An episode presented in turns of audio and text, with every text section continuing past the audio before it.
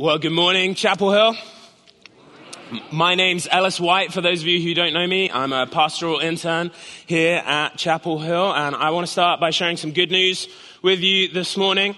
This uh, Thursday afternoon, I got notification that I passed my written ordination exams.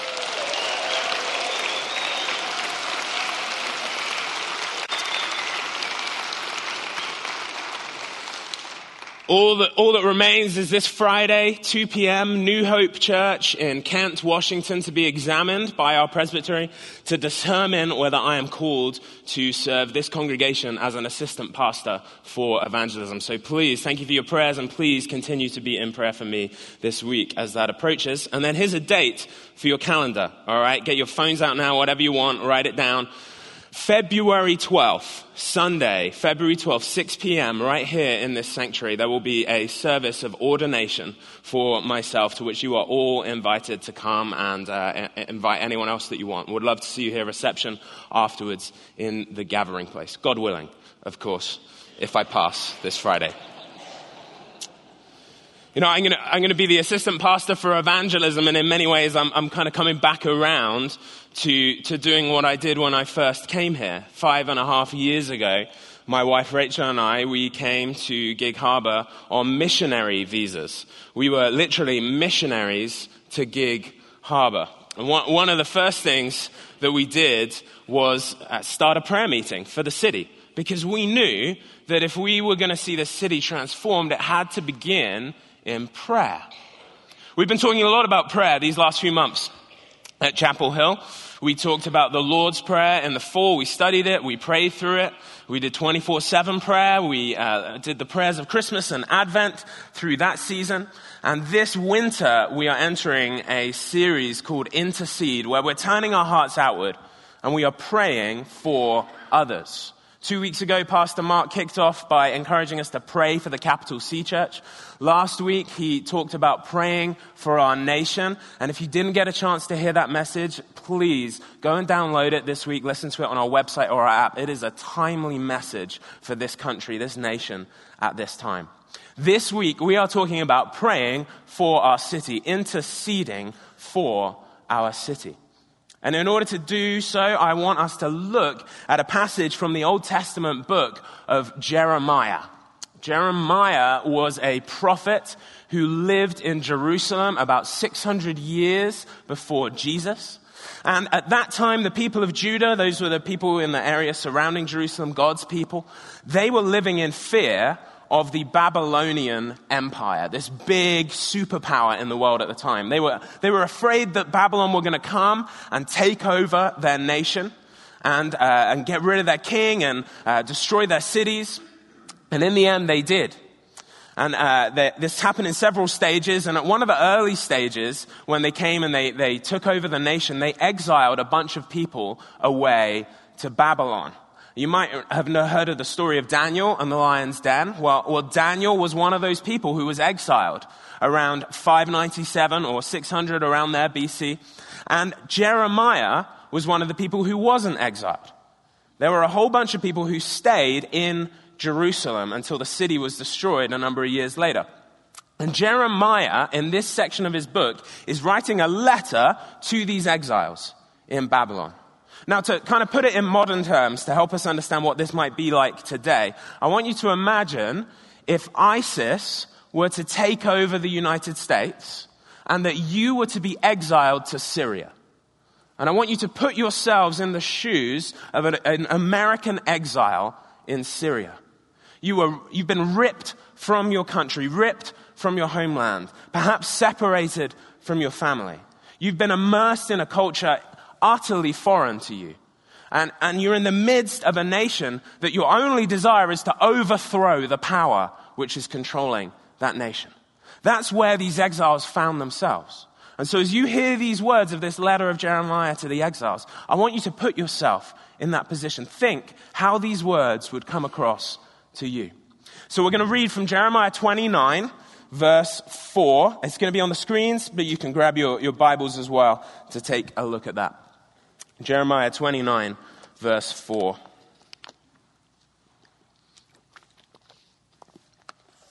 Hear the word of the Lord. Thus says the Lord of hosts, the God of Israel, to all the exiles whom I have sent into exile from Jerusalem to Babylon. Build houses and live in them. Plant gardens and eat their produce. Take wives and have sons and daughters. Take wives for your sons and give your daughters in marriage, that they may bear sons and daughters. Multiply there and do not decrease. But seek the welfare of the city where I have sent you into exile and pray to the Lord on its behalf.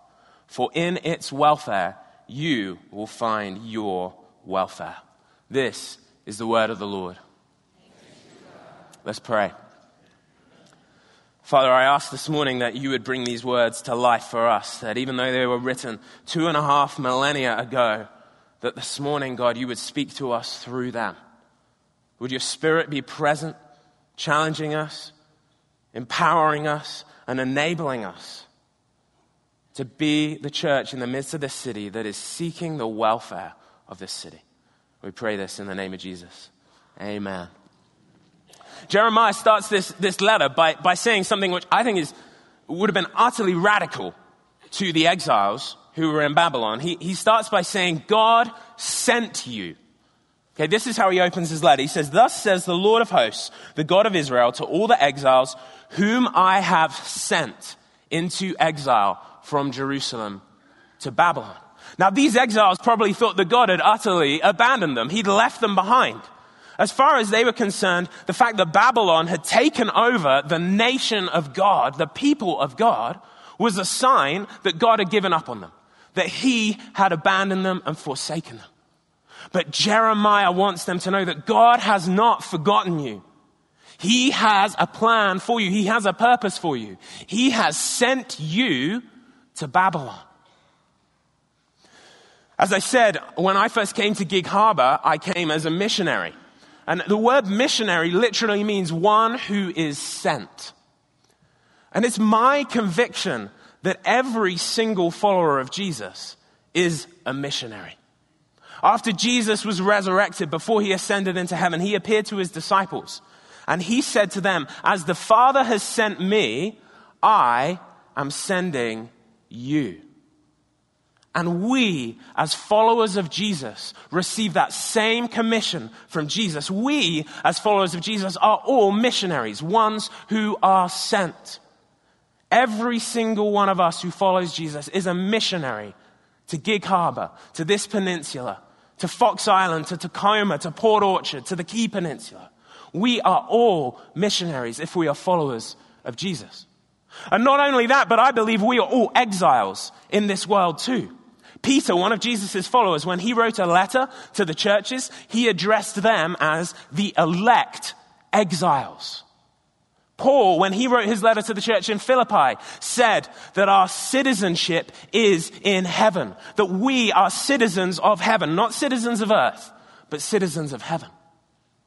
For those who are followers of Jesus, our home is not this world. Our home is with Jesus. And therefore, we are exiles in this world.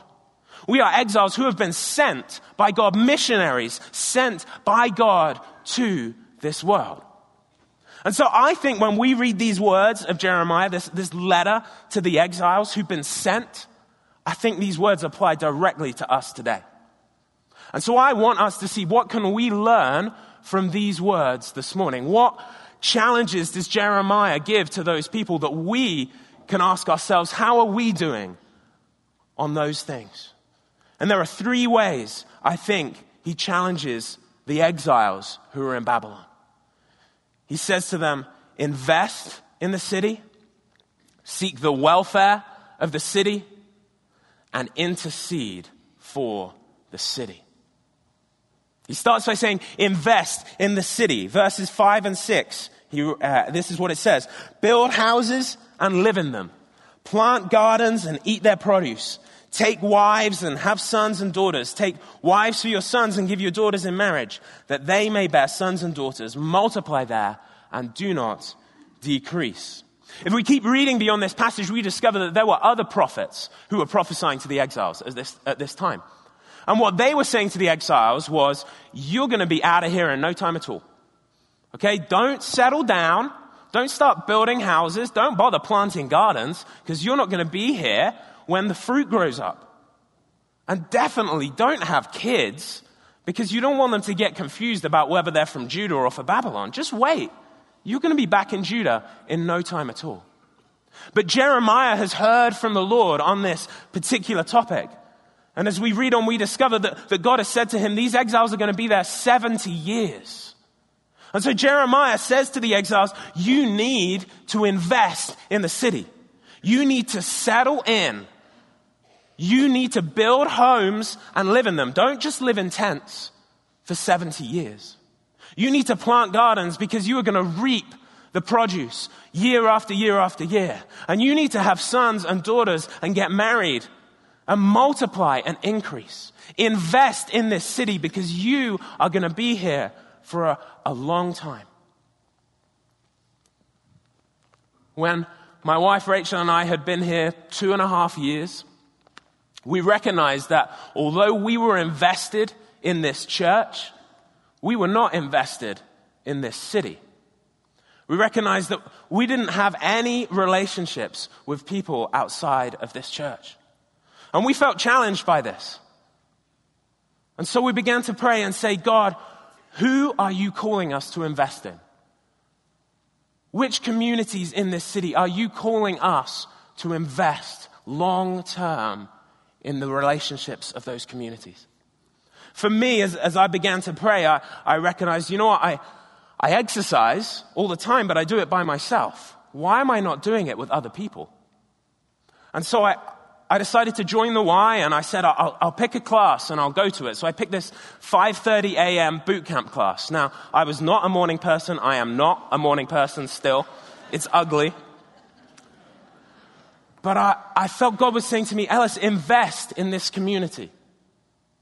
Pour in to those relationships. So I, so I turned up. I started showing up r- religiously Monday, Wednesday, Friday. And I hung around and, and got to know the people, became friends with them, drank coffee with them, got to know their families outside of that time, spent time with them, invested in that community. And there was a cost, right? Not just to my sleep, there was, there was a cost to relationships with people in this church. I didn't have as much time or energy for relationships with people in this church. And there was a cost to my wife, Rachel. You know, we just had our first child, Evelyn, at that point, and subsequently we've, we've had Ezra. And three mornings a week, I abandon her and leave her to fend for herself as the kids are screaming and creating torture. But I invested because we felt called to. Rachel similarly felt called to invest. She, she felt called to invest in the young mums of this community. And so she started going where the young mums go. She started going to story time at the library. She started hanging out at the park. She started going to, to preschool park. She, as she went to these places, she began talking to these young mums, began getting to know them, exchanging cell phone numbers, adding them on Facebook, and began inviting them into our home, into uh, uh, going to their homes. We even had, I'm, I'm looking at Sandy right here. This is Sandy's home. She welcomed all these young mums into her home and began to have play dates and get to know these young mums, invest in those relationships. And it cost her. It cost her. She was at a time in her life where I'm going through seminary. I'm, I'm, I'm working for the church as well. And, and we're trying to raise one and then two kids. And she was stretched thin and she was pouring out into the lives of these young women because she felt called to when she didn't have a lot to give. And it cost her the kids' schedules. I mean, to meet these mums when's convenient for them, you have to sacrifice the perfect nap time for your kids. And mums here know how difficult that is. And she sacrificed the kids being well all the time, because when kids hang out with kids, they get sick, all right? Petri dishes of disease. There was a cost, but we felt called to invest. And Jeremiah says the same thing to these exiles in Babylon, and he says the same thing to us today. Church, where are we investing in this community? Where are we pouring into relationships? Not just inside the church, but beyond the church. Where are we investing? Or maybe we feel a bit like I did three years ago. I'm too busy. I'm just too, too tired. I work too hard. Or I'm just too comfortable. We are called to invest in relationships in this city, invest long term. And there will be a cost, but there will also be a return on the investment. And I'll get to that later. So, the first thing Jeremiah writes invest in the city. The second thing, seek the welfare of the city. Verse 7 says this But seek the welfare of the city where I have sent you into exile. Notice he reemphasizes that I've sent you. This idea that God sent them. Seek the welfare of the city. Now, when we come to think about how this might apply to Gig Harbor, it might be kind of difficult for us in some senses because if we ask the question, is Gig Harbor faring well? Yeah, we're doing pretty good. Top five small town in, in the US, according to Smithsonian Magazine, 2014. We're, we're doing pretty good. But the reality was that Babylon was also doing good. This was the biggest empire in the world at the time. They were prosperous beyond anyone else. The cities were thriving. So when Jeremiah writes to these exiles, seek the welfare of the city, he's probably not saying seek the material prosperity of the city. So what is he talking about? Well, this word welfare, when you go back to the original language, the Hebrew, is a word you all know, shalom. We know it as a greeting that, that Jews use for one another. But Pastor Mark referred to it last week, and this is how he defined it. He said it was a deep, God given sense of unity and harmony and well being. When Jeremiah says, seek the welfare of the city, he says, seek the shalom, seek the deep, God given sense of peace, of harmony, of well being of this city. As Rachel and I began to invest in these communities, we began to ask ourselves, what is shalom for them? What does good news look like for these people? What, what is peace? What is welfare for these people that we're investing in? And we came to realize that what is good news for them, for boot campers, for, for young moms, is deep, authentic, meaningful relationships. I was chatting this last week with a member of this church. She said she was in the weight room at the Y and she was watching another woman working out. She was doing pull ups and, uh, and was looking at her and going, Oh man, I wish my body looked like hers. Okay? Don't say you've never been there, all right? 20 minutes later or so, she's walking out of the Y and she notices the woman's walking out next to her. So, in a, in a moment of real honesty, she turns to the woman and she says, I'm going to be honest with you. I, I was looking at you when you were working out in there, and I wish I had a body like yours. This woman pulls out a packet of cigarettes, puts one in her mouth, lights up, and says, Don't be. I work out to deal with all the stress that I have in my life. What you see on the outside is not an accurate representation of the disaster that I am on the inside. Our society is starved of relationships. And as a result, we dig in deeper and try harder ourselves. We push further into isolation, further into self reliance, further into depression. I know because I've been there and I do this. I fight by myself. People are longing for other people they can trust. They're longing for people who cut through the fakery, who don't portray an image of themselves, but are honest and real with one another. Shalom for this community is deep, authentic, transparent relationships. Relationships where people are willing to admit, I don't have it all together, that I need help. Relationships where people don't feel the need to portray a certain image anymore relationships where people are honest with one another. Seek the welfare, seek the shalom of the city. Where are you seeking the shalom of the city? Where are you investing in deep, authentic, transparent relationships with others? Where are you saying to people, I don't have it all together? Christians don't have it all together, and that is the heart of what we believe because we don't need to have it all together. We've got a Savior. Where are you being honest with people? Where are you listening and caring deeply for others rather than just rushing off to whatever you've got to do next? Taking that time, noticing that there's hurt there, there's pain there, pressing into it. Where are you seeking the shalom? Because people are longing for people they can trust. Because they too want to admit that they don't have it all together. And it's at that moment, it's at that moment that people discover their need for Jesus. Invest in the city, seek the welfare of the city. And the third thing that Jeremiah challenges the exiles to do intercede for the city. This is what he writes, middle of verse 7. Pray to the Lord on its behalf. You know, this city did not know God. They knew all sorts of gods, but they did not know Yahweh, the creator of the world, the sustainer of all things, the, the one who actually had power to act in this world. And Jeremiah says to the exiles, here's what I want you to do. I want you to stand on the behalf of those people who don't know God. I want you to intercede for them to the God that you know. The God that you know created the world, the God that you know delivered you out of slavery in Egypt, the God that you know brought you into the promised land, and the God that you know sent you here. The God who has power to act in this world, I want you to stand on their behalf and pray to that God for them because they don't know how to pray to that God. But you do. And you can intercede on their behalf. Prayer is a powerful way to seek the shalom of this city. Powerful things happen when we pray.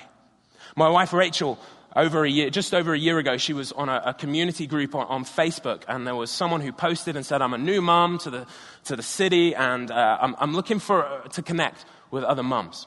So she replied and said, "Hey, I, I got a group that, that meets on Tuesday mornings. We got a play date.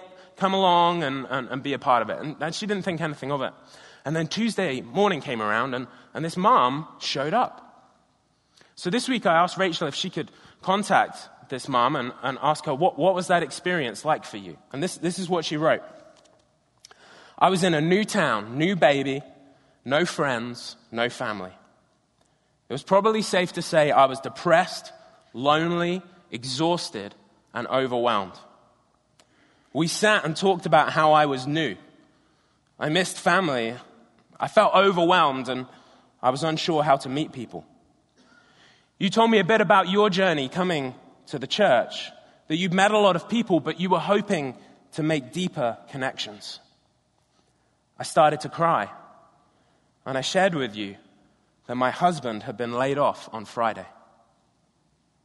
You asked me if it was all right if you prayed for me, and I said it was. You prayed about my husband's job and about our circumstances at that time. That was the first time anyone had asked me if they could pray for me.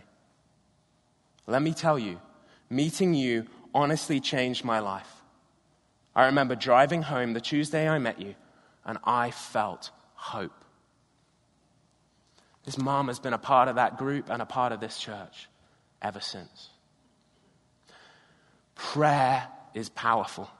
When we stand on the behalf of those who do not know or do not have a relationship with the God of this universe, when we intercede for them with the God that we know, when we ask Him to bring His shalom in their lives, powerful things happen. Things change. The spiritual atmosphere changes. Shalom comes. This week, who is it that you can turn to? That you know who are you in relationship with that you can say, Can I pray for you about that right now? And then stand on their behalf before God and ask for His shalom. Who can you do that for? Another way that we can do this is, is rather than just as an individual, is as a whole church. We can stand and we can intercede for the city as a whole. We're going to finish this morning by doing that. And then I'm going to encourage us all to come back together this afternoon. The rain is scheduled to stop, and at 4 p.m., we're going to gather in front of the post office downtown on Judson Street. And we are going to walk through this city, and we're going to pray. We're going to intercede on behalf of this city, praying for God's shalom to come. And then I want to encourage you to do it again in your own neighborhood. Grab your family, go for a walk, and pray. There's a, there's a handout, a blue handout in your, in your bulletin that tells you how to prayer walk. It's pretty simple. You walk and you pray. I know multitasking is hard for some people. There's more instructions on there than that. But I want to encourage you this week if we stand on behalf of this city, those who don't know God, and we intercede for them and we pray to God and seek their shalom, I believe powerful things can happen. Shalom can come, welfare, peace, unity can come in this city. Invest in the city. Seek the welfare of the city. Intercede for the city. Before we intercede for the city, there's one final thing that, that I read earlier that I haven't talked about that, that Jeremiah wrote. And it's a promise. I want to finish with that promise. End of verse 7, this is what Jeremiah writes For in its welfare, in the welfare of the city, you will find your welfare. In the shalom of the city, you will find your shalom. 2016 was a really hard year for me and my family. As many of you know, my father passed away unexpectedly in February. We continued to raise these, these two young kids. I continued to, to pursue my seminary studies, which thankfully are now over. And I continued to work for this church. And, and I had a really hard time. I did that thing where I just fought harder by myself and pushed more into myself and isolated myself. And, and my wife had to be a rock for the family. She had to support us all. She had to keep going through it all. And, and, and it was hard. It pushed our marriage to its limits, it pushed our parenting to its, to its limits. But here's the thing through it all, those communities that we had invested in, that we had sought the shalom of, that was where we found our shalom in 2016. That's where we found our peace. And for me, going Monday, Wednesday, Friday, 5:30 in the morning to the Y, I would find physical emotional, spiritual peace. This community that I had poured into, that I had invested in, that I'd sought the peace of, sought the welfare of, I was receiving back that welfare from that community. There was a return on that investment. And the same was true for Rachel. This community of young moms surrounded her, loved her, poured into her in this season. Church, there is a promise. When we invest in the city, when we seek the welfare of the city, when we intercede for this city, and this city finds peace, finds unity, finds well being, we will find our well being in the well being of the city.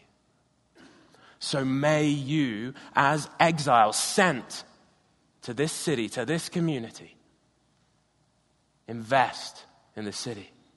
Seek the welfare of the city and intercede for the city. And in its welfare, may you find your welfare. Let's pray. God, we stand now as a church on behalf of this community, this city, this peninsula.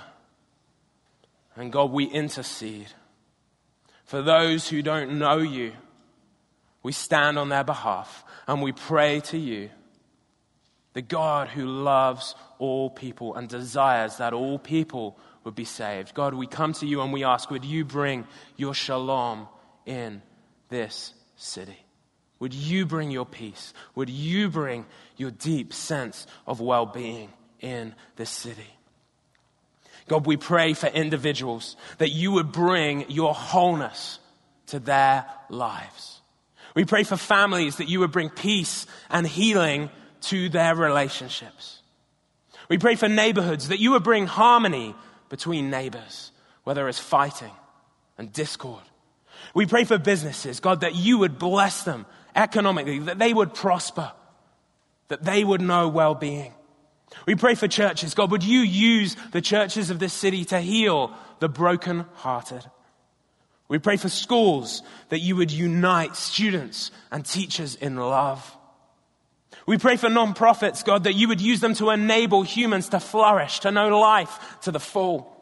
We pray for hospitals and medical centers that you would use them to bring physical healing to those who are suffering. God, we pray for the police and the fire department that God, you would use them to bring restoration in this community. And we pray for our city officials. God, bring unity between them. We pray for this city. We stand on its behalf as ones who believe in the Lord God Almighty. And we ask that you would bring your peace in this city, your shalom, your well being amongst the people. God, would you do that? We pray in Jesus' name. Amen.